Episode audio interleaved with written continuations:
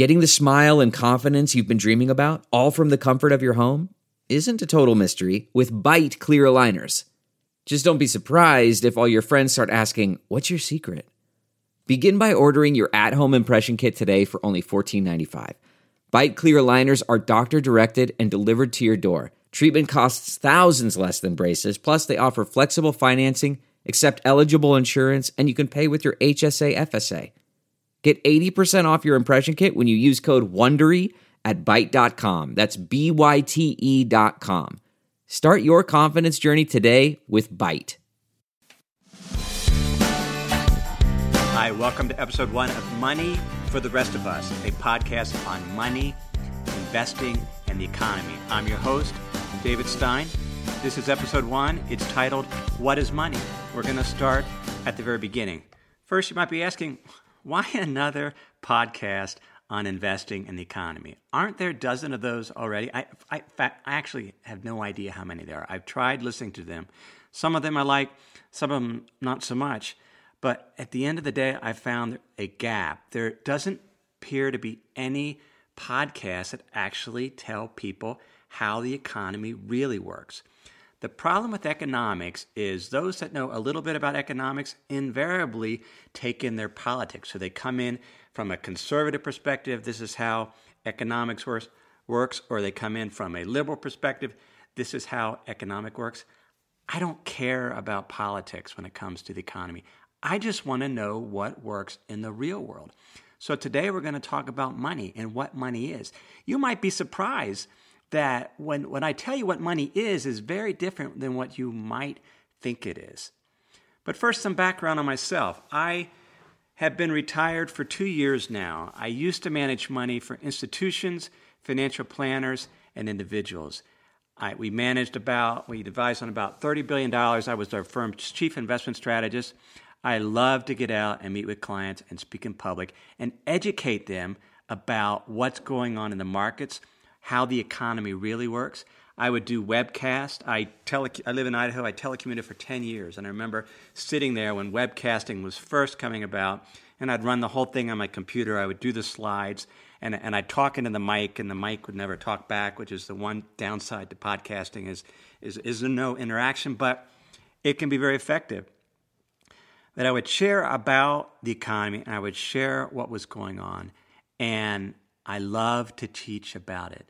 And so when I retired, I finally got to the point where I had enough money and and I could I'm in my late 40s and I could look out and say I don't want to manage money anymore, other people's money. But I like to continue to teach and so I write about the economy and investing and now I'm doing a podcast on it. Now, think about the first time your your earliest memory of money I remember growing up, as I, as I look back, the earliest memory I have of money, I had a piggy bank, but it was not a pig. It was a caveman, a blue caveman. My sister had a pink one. This was the days when boys had blue toys, girls had pink toys. She had a pink caveman, not a cave woman, caveman. I had a blue one. I would open up the rubber stopper, and, and in there you'd pull out a crisp dollar bill. Most of my money came from birthday money from my aunts and uncles and and you'd count the coins and money was real. It was physical. You could see it. You could smell it. I've never tasted it but you could do that too. My mother's piggy bank was glass but it didn't have a stopper. It was sort of a one-way piggy bank. You put the money in and it would stay there. And, and it dumbfounded me. How did she get that money out? Until one day in our family single parent household we, we were flat out of money. And i remember seeing her in her bedroom with a knife, sort of trying to get those coins out one by one. Money was physical. Now, what's your relationship with money today? Do you ever see it? Most of the time, it's in the bank, it's a number on your account statement, it's a number on the screen. Sometimes you might take money out of the ATM, but so many of our purchases are with debit cards or credit cards. We never see money. Money is, very much not real in that sense. You, you don't, it's not as physical anymore. Now, that's our experience with money. Something else has changed with money, though. It is as unreal as it seems today in terms of, of numbers. or that money is digits. And I'll explain that when we talk about how money is created. Money used to be very real. If you go back hundred year, hundreds of years, what was money? Well, it was gold, it was coins, it was solid, it, it had backing. That ended in 1971 under Richard M. Nixon. That is when the dollar, the US dollar, stopped being backed by gold, and many other currencies were tied to the dollar. So they effectively stopped being backed by gold in 1971. Now, many countries gave up the gold standard in, during the Great Depression. Now, let's think about that. Now, well, first off, gold is gold. Now, gold is not money. One of the when Ben Bernanke was speaking a, couple years ago, I, I somebody, some, one of the congressmen asked him, "Is gold money?" And and he said, "No, you know, gold is not money." And that's one of the things when we talk about what is money. The people that really, really know what money is, that understand the secrets of money, are central bankers. They know. Now, they often aren't as upfront as they should be because there is so much misunderstanding even among our leaders about what money is. Money is simply digits and it can be created out of thin air. Governments can create money out of thin air, banks can create money out of thin air. How do they do that? Well, a bank creates money whenever they make a loan. We usually think of banks as looking at their deposits or looking at how many reserve account or how much money they have in the reserve account at the central bank and then they say okay I, we have this much money this many hundreds of millions of dollars or billions of dollars so we are going to make this many loans. In other words the money is in the bank in terms of customer deposits so i can now lend that money out if i'm a banker. That is not the way it works. In fact the, the bank of england came out in march and and was very upfront, which was astounding for a central bank to say, nah, that's not how money works. When a money or when a bank actually makes a loan, that creates a deposit, and that is when money is created. In other words, banks don't sit there and go to their vault and, and hand you money when you take out a loan. They just put a deposit in your account. Where do they get that money at? Well, they just simply change the digits in the account. How can banks do that? Well, they can because money is not backed by anything. And that's the, the system of money that we set up. Now, think back what it meant for, for money to be, to be under the gold standard, what the gold standard was. That means for every dollar, there was so much gold held in a vault in Fort Knox or wherever other central banks held their gold. And, and the reason why they did that was because then you could, would limit the amount of money going through the economy because you had to have the gold in the vault before you could create the dollar. Now, why did we move away from the gold standard? Well, it, it put some, some cuffs and, and some constraints on the central bank on the government. And what, what happened during the Great Depression is well, let's step back a moment. When a country trades with another country, let's say the US is trading with France or with China or some other country, and they run a huge trade deficit. Think about that. So in, in the US, we run a very, very large trade deficit with China. In other words, China sells us their cheap clothing, we buy it, and we hand those dollars to the Chinese. What are the Chinese going to do with all those dollars? Well, back under the gold standard, the Chinese could take those dollars and, and ultimately they could, the business, the Chinese business could convert it with their central bank. And then that central bank would go to the Federal Reserve and say, I have these dollars. I would like to trade them for some gold, please please hand me some gold. And, and that's how flows of golds would go between countries. You could present your money, your dollars, to the Federal Reserve and you could get gold in return. Or you could, if you had pounds, you could present it to the Bank of England and get gold in return. Well, countries didn't really like the fact that their gold was going out of the country. And so they would want people they would want China, for example, to invest their dollars in the US, not to trade it for gold. How could you entice somebody that holds a bunch of dollars to invest it in the country? Well, they want to earn a rate of return, they want to earn interest. And so they do that. And so if the interest rate is compelling compared to other investment opportunities around the world, then they would keep the money there in the US or in some other country. And so what ha- what effectively happened is as money would flow out of the country as countries traded, the holder of those currency, they would try to entice him to keep the money in the country invested as opposed to exchanging for gold. That's how it worked for many years until the Great Depression because it was a problem. What they found was sometimes countries, if the economy is slowing, they want to lower interest rates. In other words, they want to lower interest rates to encourage households to borrow, to encourage businesses to borrow, to expand output. And, and so they, they want to lower the interest rates to, to sort of jumpstart the economy. Well, what happens when they lower the interest rates? Well, then those that, that were, had their money, foreign countries that had their money invested in the, in, in the US, for example, they might not like that lower interest rate, and interest rates might be higher in England. And so they would go to the central bank, the Federal Reserve, and say, I would like my gold, please. And then they would take that gold.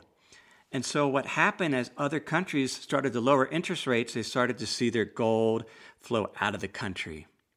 And, and they effectively said, we, we, we don't like this. This is just not working. There's this constraint. In other words, we're running our economy based on trying to keep gold in the country when we have people suffering with unemployment where we really should lower interest rates, but our gold will leave. So many country, countries during the Great Depression said, nah, no more we are shutting our gold window. We will no longer exchange our currency for gold. Now, the US continued to do so. They, they, they devalued the dollar, but they continued up until 1971 to say, yes, central banker, if a foreign central bank comes to us with dollars, we will give you, uh, for $35, we will give you an ounce of gold. And they kept that up through the 40s, through the 50s, and the 60s. And, and what happened in the 60s is, well, people started to want gold again, and there, there was a lot more dollars throughout the world and not as much gold. And so that price of gold started to creep up above $35 which which doesn't just wasn't going to work. And so the gold there was pressure for the gold to flow out of the out of the country. And and the United States and the Federal Reserve tried to do various things to try to keep the gold there, and, and it, they adjusted interest rates, but at the end, it, it was a system that just wasn't workable because there was too little gold and there was too many dollars spread throughout the world. And so ultimately, in 1971, Richard M. Nixon, President of the United States, said no more. We're shutting the gold window. We will no longer exchange dollars for gold. That is a very, very important point because it meant that a currency was no longer backed by gold, which means it could be created without having the gold in the vault. Effectively, then, money could be created out of thin air. And, and banks do it, and governments do it. Let me pause here to share some words from this week's sponsors. If you've been using Mint to manage your finances, you know they shut down several months ago. Well, let me tell you about the budgeting solution, the financial tracking solution I've been using for the past number of months. It's Monarch Money. Monarch Money is the top rated all in one personal finance app. It gives you a comprehensive view of all your accounts, investments, transactions, and more. You can create custom budgets like I've done. You can set goals, collaborate with your partner. And now you can get an extended 30-day free trial when you go to monarchmoney.com/david. What I like about Monarch is the ability to customize what I want to see. I have custom budget categories, and then I can go on to the dashboard and see where I'm above trend on some of my spending. I especially like that Monarch will never sell your data to third parties or show you ads. After trying Monarch myself, I understand why it's the top rated personal finance app. And right now, get an extended 30-day free trial when you go to monarchmoney.com slash David. That's M-O-N-A-R-C-H-M-O-N-E-Y A-R-C-H-M-O-N-E-Y dot com slash David for your extended 30-day free trial. We have a brand new sponsor to our show. It's Yahoo Finance. Yahoo's been around for decades.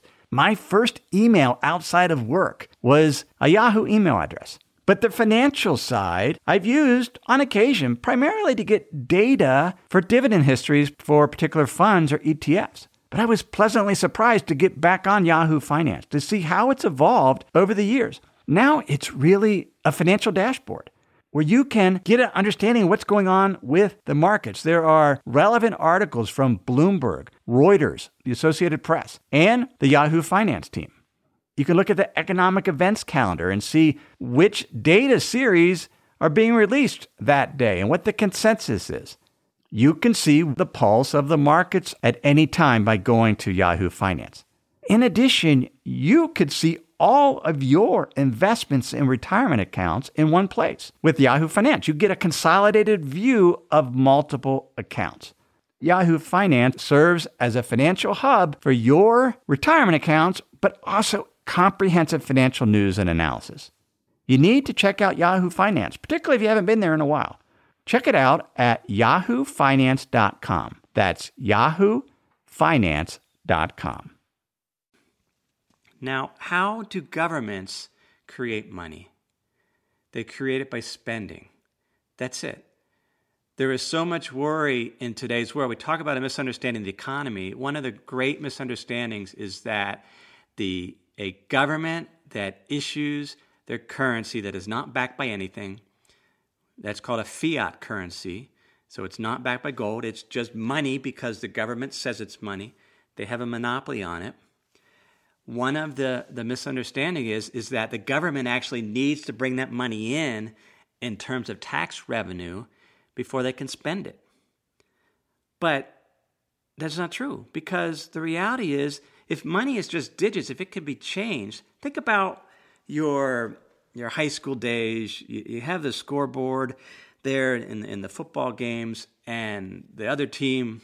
In our case, it was always the other team scoring inevitably it was the other team scoring and scoring and scoring. I didn't play football, I was in the band. We didn't get to cheer a whole lot because the other teams were always scoring. But when the other team scored, the numbers on the board scoreboard changed. That is how, when a government spends, what do they do? They go in and they credit somebody's checking account, be it a business or a household, if it's somebody collecting Social Security. They just change the numbers. It says, Mr. Mr. Brown, or Mr. Smith has so much more money for their Social Security check. And that's all they do. They don't have to sit. The right hand doesn't have to wait for the, for the money to come in. That's, that, is, that is, when I first heard that, I was so shocked by that. That, that just seemed unbelievable. Because we're so used to looking at the government, the federal government, like at the household. I can't go out and, and just spend money unless it comes in. It would be like me just taking little scraps of paper and writing $4 of, of Stein money on it and giving it to my neighbor. But that's effectively what the government does. How, how could they get away with that? Well, there's a secret weapon that governments have that effectively force us to use their money. What's that weapon? They demand that we pay taxes with it. Step back and think about that for a moment. Why, why, why do we even use dollars? Well, we use dollars because we, we get paid in dollars. But, but why don't we just use Bitcoin or use, use DICE or something? Well, the government won't let us pay our income tax with DICE with Bitcoin. They demand we pay it in dollars, and that forces us to use dollars. And so, because of that, the government has a monopoly on create, creating these dollars, of issuing the dollars. We have to use them to pay taxes. I mean, we just want to barter until it's time to pay taxes. But ultimately, even in a barter economy, at some point you have to get money to pay the taxes in dollars. Or if you're in, in Canada, you pay with Canadian dollars. Or if you're in, in Europe, the euro. That's how they get people to use their currency. Now that we use their currency, the government can create money simply by spending it.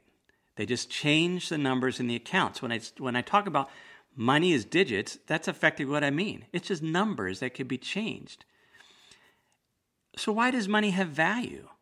If it's just numbers, it can be created out of thin air. Well, it has value because we can convert it quickly into something that actually has value. When we when we go out and buy something, we give the store this paper which has been created out of thin air, or in, in the case of paper, was printed, and they give us something of value. And so we, we trust that the money is worth something because we can be converted into something. So there's a level of trust there. Now, that trust is important for our leaders because w- when I say that money as digits can be changed by just changing the digits, inevitably there, there's these conspiracy theorists that, that say, well, then we're going to have hyperinflation. Well, no, not necessarily. If we have responsible leaders then that, that aren't just printing money willy nilly, and they're not, then this, this system actually works and, and has worked for, for many, many years. And, and in a later podcast, I'll talk about inflation and, and some of the constraints governments have. Because just because they can create money by spending doesn't mean that there are no constraints. The constraint is you can't create too much money because the wealth of a country, of our nation or another nation, is its ability, ability to produce things, to produce output. That's all the economy is. When, when statisticians measure economic growth, they're measuring how much output was produced in a given period of time compared to the other the time before. How many how many goods were created? How many services were given? How much education was given? How much charity was given? That's output. That's what the economy is. And in the short term, there's only a limited amount of output we can create. create. There's only so many workers. There's only so many factories. There's only so many stores. And so the responsibility of government is to not create too much money so that you have too much money chasing a limited supply of output. That's what can create a rise in prices or inflation. And so that's the constraint governments have. Now, governments create money simply by spending. They don't have to, to, to wait for taxes to come in. They're not like a household. Local governments clearly have to wait for money to come in before they can spend it. State governments, the same way. But the federal government is unique. It has a monopoly on issuing currency. It can change digits in people's accounts and create money out of thin air. So, why collect taxes at all? Well, it gets back to this inflation issue. If we didn't collect taxes, then there would be too much money created. All taxes do is actually they take money out of the system, it destroys money. Spending creates money, taxing destroys money. And, and so it, it's just digits. Banks create money, as I said earlier, by lending. They just change the number in the account. And how is money destroyed? Well, when somebody pays back a loan. It's fascinating that I mentioned the Bank of England actually published a paper in March 2014 where they talked about this is how money is created with banks. And in the show notes, I'll, I'll put a link to that. You can read the paper, and it's as, it's as clear as day. This is how banks create money. They create money by making loans. Deposits create money. Or, or loans create deposits, which is money, is what I'm trying to say. Now, why isn't anyone talking about this? Because most people don't realize it. Central banks realize it. And I want to share in, in the final couple of minutes a quote. It was an exchange between Representative Paul Ryan, when, he, when in Congress, the vice presidential candidate, this was back in 2005, and he was having an exchange with Alan Greenspan, chairman of the Federal Reserve. And, and, during that time period, there was a lot of, of interest in privatizing these Social Security accounts. In other words, everyone would have a, a Social Security account separate, it would be privatized. And, and Representative Ryan felt that that was much more secure. Let me read you this quote. It's very interesting. this exchange. Congressman Ryan asked Chairman Greenspan, Do you believe personal retirement accounts can help us achieve solvency for the system and make those future retiree benefits more secure? See, he's worried about security because what if what if we run out of money? So if we set the money aside into separate accounts, it'll be more secure. Here's what Alan Greenspan says. I wouldn't say the pay as you go benefits are insecure in the sense that there is nothing to prevent the federal government from creating as much money as it wants and paying it to somebody. There's nothing to present, prevent the government from creating money. How does how do governments create money? They create it by spending. They credit individuals and business checking accounts and they create the money, be it for caring for national parks. I mean, just spending money. They just spend it. They create it when it happens. When taxes occur, that destroys money. That's fascinating. And, and most leaders don't realize that today. And so the point of this podcast is to, to sort of start out the building blocks of the economy. What is the economy? What is money? How does that work? How does that impact your investing? Because if, if you're investing from the perspective the government can run out of money and, and your Social Security won't be there and hyperinflation is around the corner because the government is creating all this money, that, that, that's not the correct perspective. And so we want to understand how the economy really works, not how it works in theory in economic textbooks, not how one's politics say it should work, but how does it work in the real world? So when we talk about money, we're not talking about theory anymore. It's now just digits. So mechanically, what happens? They just can change the digits because it isn't anything. Money is nothing. So why then do we invest? Well, the main reason we invest because we want to take this nothingness, which is money, which are just numbers, which are just digits, and we want to buy real resources. We want to take this nothingness and buy something of value that that creates income that will hopefully outpace inflation, which we'll talk about in the next podcast what inflation is, what deflation is, and how that interacts with money. Now, that's episode one of our broadcast podcast. I'd love to hear any questions that you might have. You can email me at jd at jdavidstein.com.